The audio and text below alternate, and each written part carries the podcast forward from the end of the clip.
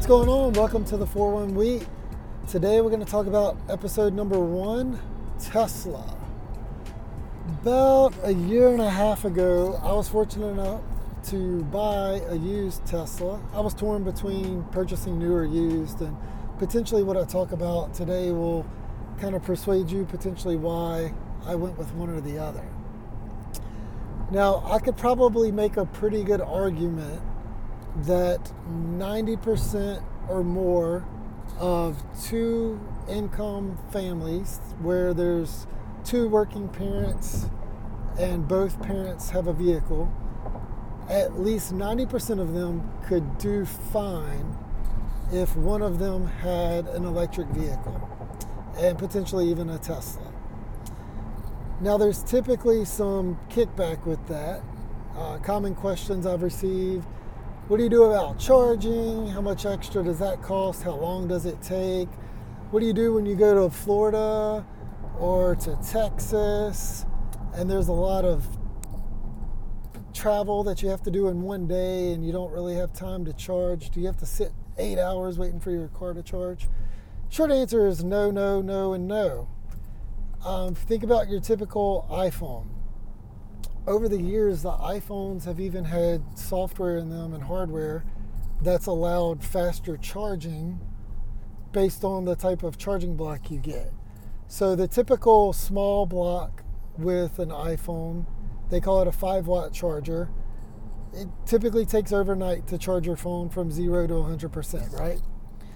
And then if you were to use an iPad charger to charge your phone, you might could charge your, your iPhone four or five hours, three hours maybe, right?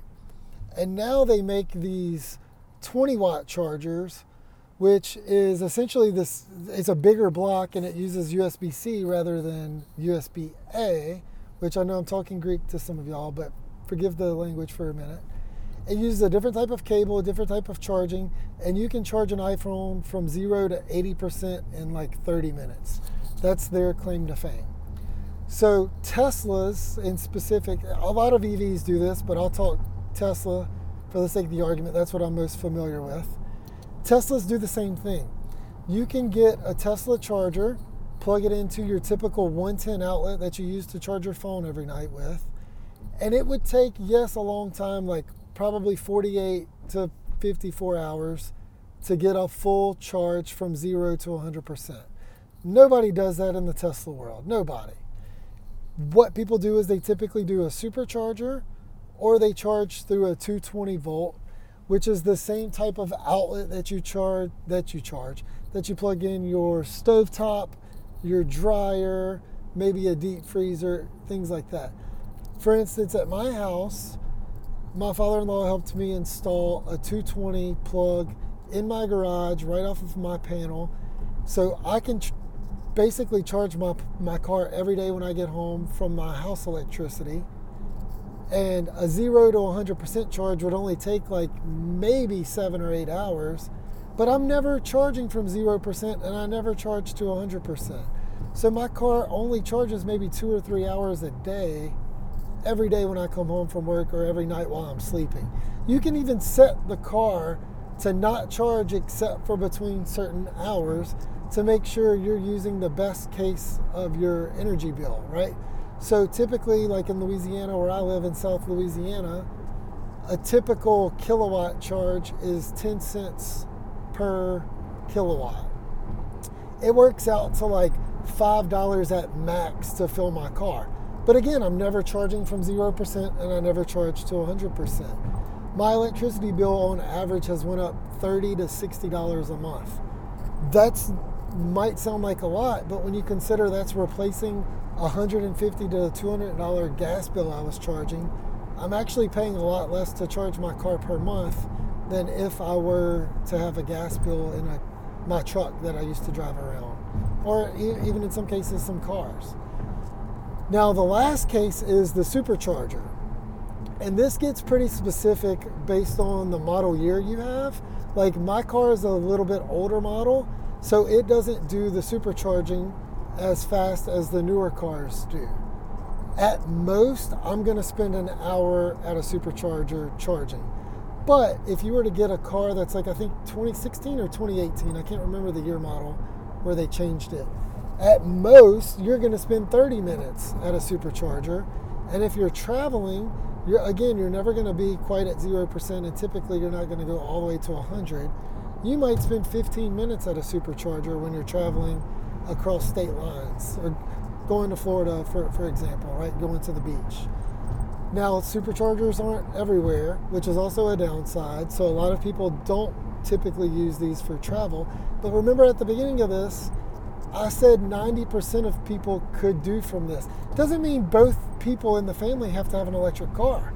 So, if you have a family that's two household income, two people that have vehicles, one of you get an electric car, one of you drive a gas vehicle, and then whenever you take your travel to out of state, you take the gas vehicle. It's not that big of an issue. Even if you pay extra for gas, you're still saving in the long run for electric. Should that be the reason why you get an electric? I didn't get this car because it's environmentally green and I'm trying to save the environment. That's a pro. It's definitely not a con, but that wasn't on the top of the list on why I wanted this. Y'all, y'all know me. Y'all seen the channel. You see the kind of content I produce. I'm a nerd. I wanted a Tesla because it's literally a computer on wheels. This car is one of the first, it is the first, arguably, and one of the only cars today that still get better over time. So, what do I mean by that? My car, two, three nights ago, had an update to the car. The computer in the car got an upgrade, right? Your phone gets an upgrade every so often, the car gets an upgrade. Not only that, my phone has an app that I can communicate with the car that also gets upgrades that allows me to do different things with the app. Uh, the most simple thing that I do pretty often, since we're in South Louisiana and it's really hot, five minutes before I go to get in my car, I just turn the air conditioner on, right? I say set the AC at 70 degrees, get some AC blowing at full blast. By the time I go to get in the car, especially with kids, you see the car seat behind me. It's a cool cabin. It's not burning the, my kids. It's not burning me or my wife when we get in. Cool. It works. Pun intended, right?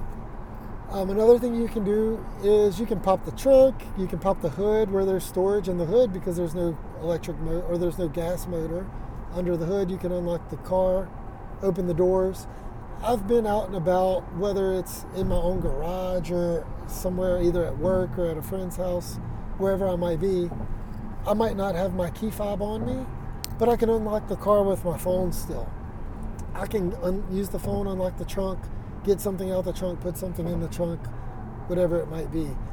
Any of the controls typically that you can do from the car, you can do from your phone. So it's pretty cool to do that.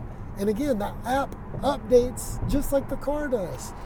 About three months ago, there was an app update that allowed me to see all of my charging specs the car's been doing it forever, but now in the app, you can tell it how much your charging is for, for, for example, Entergy or a Demco, and it will tell you how much you're paying in electricity to charge your car. Pretty cool.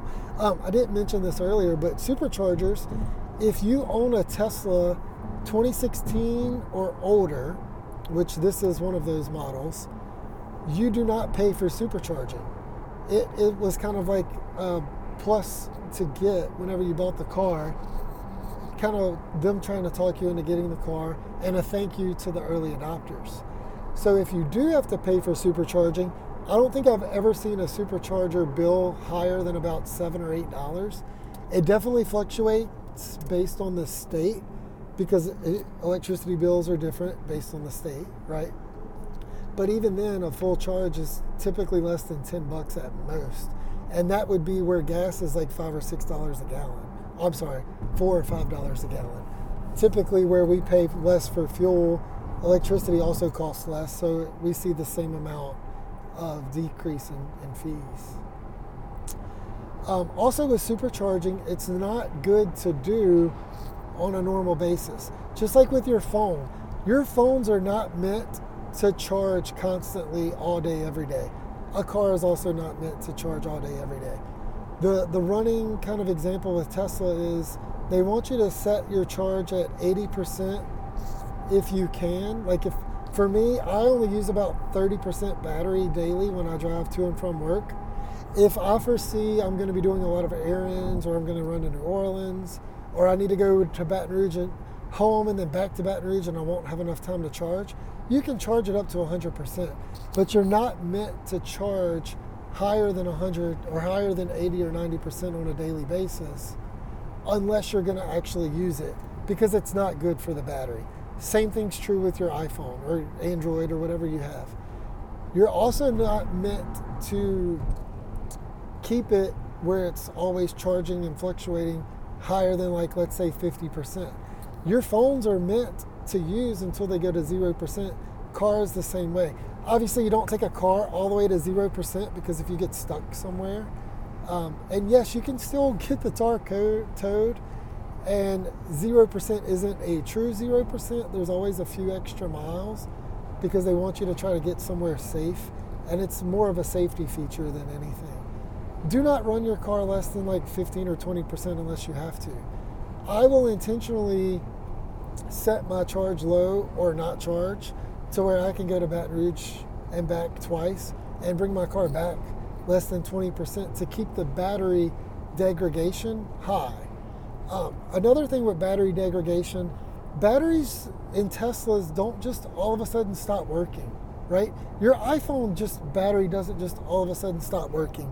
It just lowers and lowers and lowers over time. Your, your car is the same way. So you're not going to wake up one day and the battery just, oh, it stops working and you can't get to point A or point B. Over time, it's going to go down. So, for example, this particular car, I believe when it was brand new, was 265 miles on 100%. Today, I can get about 230, 235, I think, on 100% charge, which means I've lost about 30% battery, or I'm sorry, not 30%, 30 miles of range, which equates to about 7 or 8% of the battery which equates to about 1% degradation or 1% loss every year. That's minimal, that's nothing. If th- that means this car could essentially go 20 years before I have any major decrease, actually, probably even 30 years before I have any major decrease on range. Um, so that's about where I wanted to stop the recording for today. I, I might pick back up a Tesla part two next week based on some topics I might have missed or questions I didn't have. I don't have a running list of questions or topics that I'm trying to talk about. I just have a topic that I'm just talking off the cuff again while I do my daily commute. So, hope you guys enjoyed it. Hope you potentially learned something.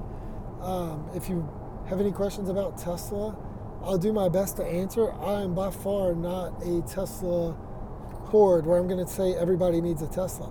I think everybody could use one and benefit from one, but if it's not in the cards for you, don't get one. You don't have to, regardless of political or governmental thought. Like it's not a, a requirement for you to go electric. So, hope you have a great day. Till next time, see you later.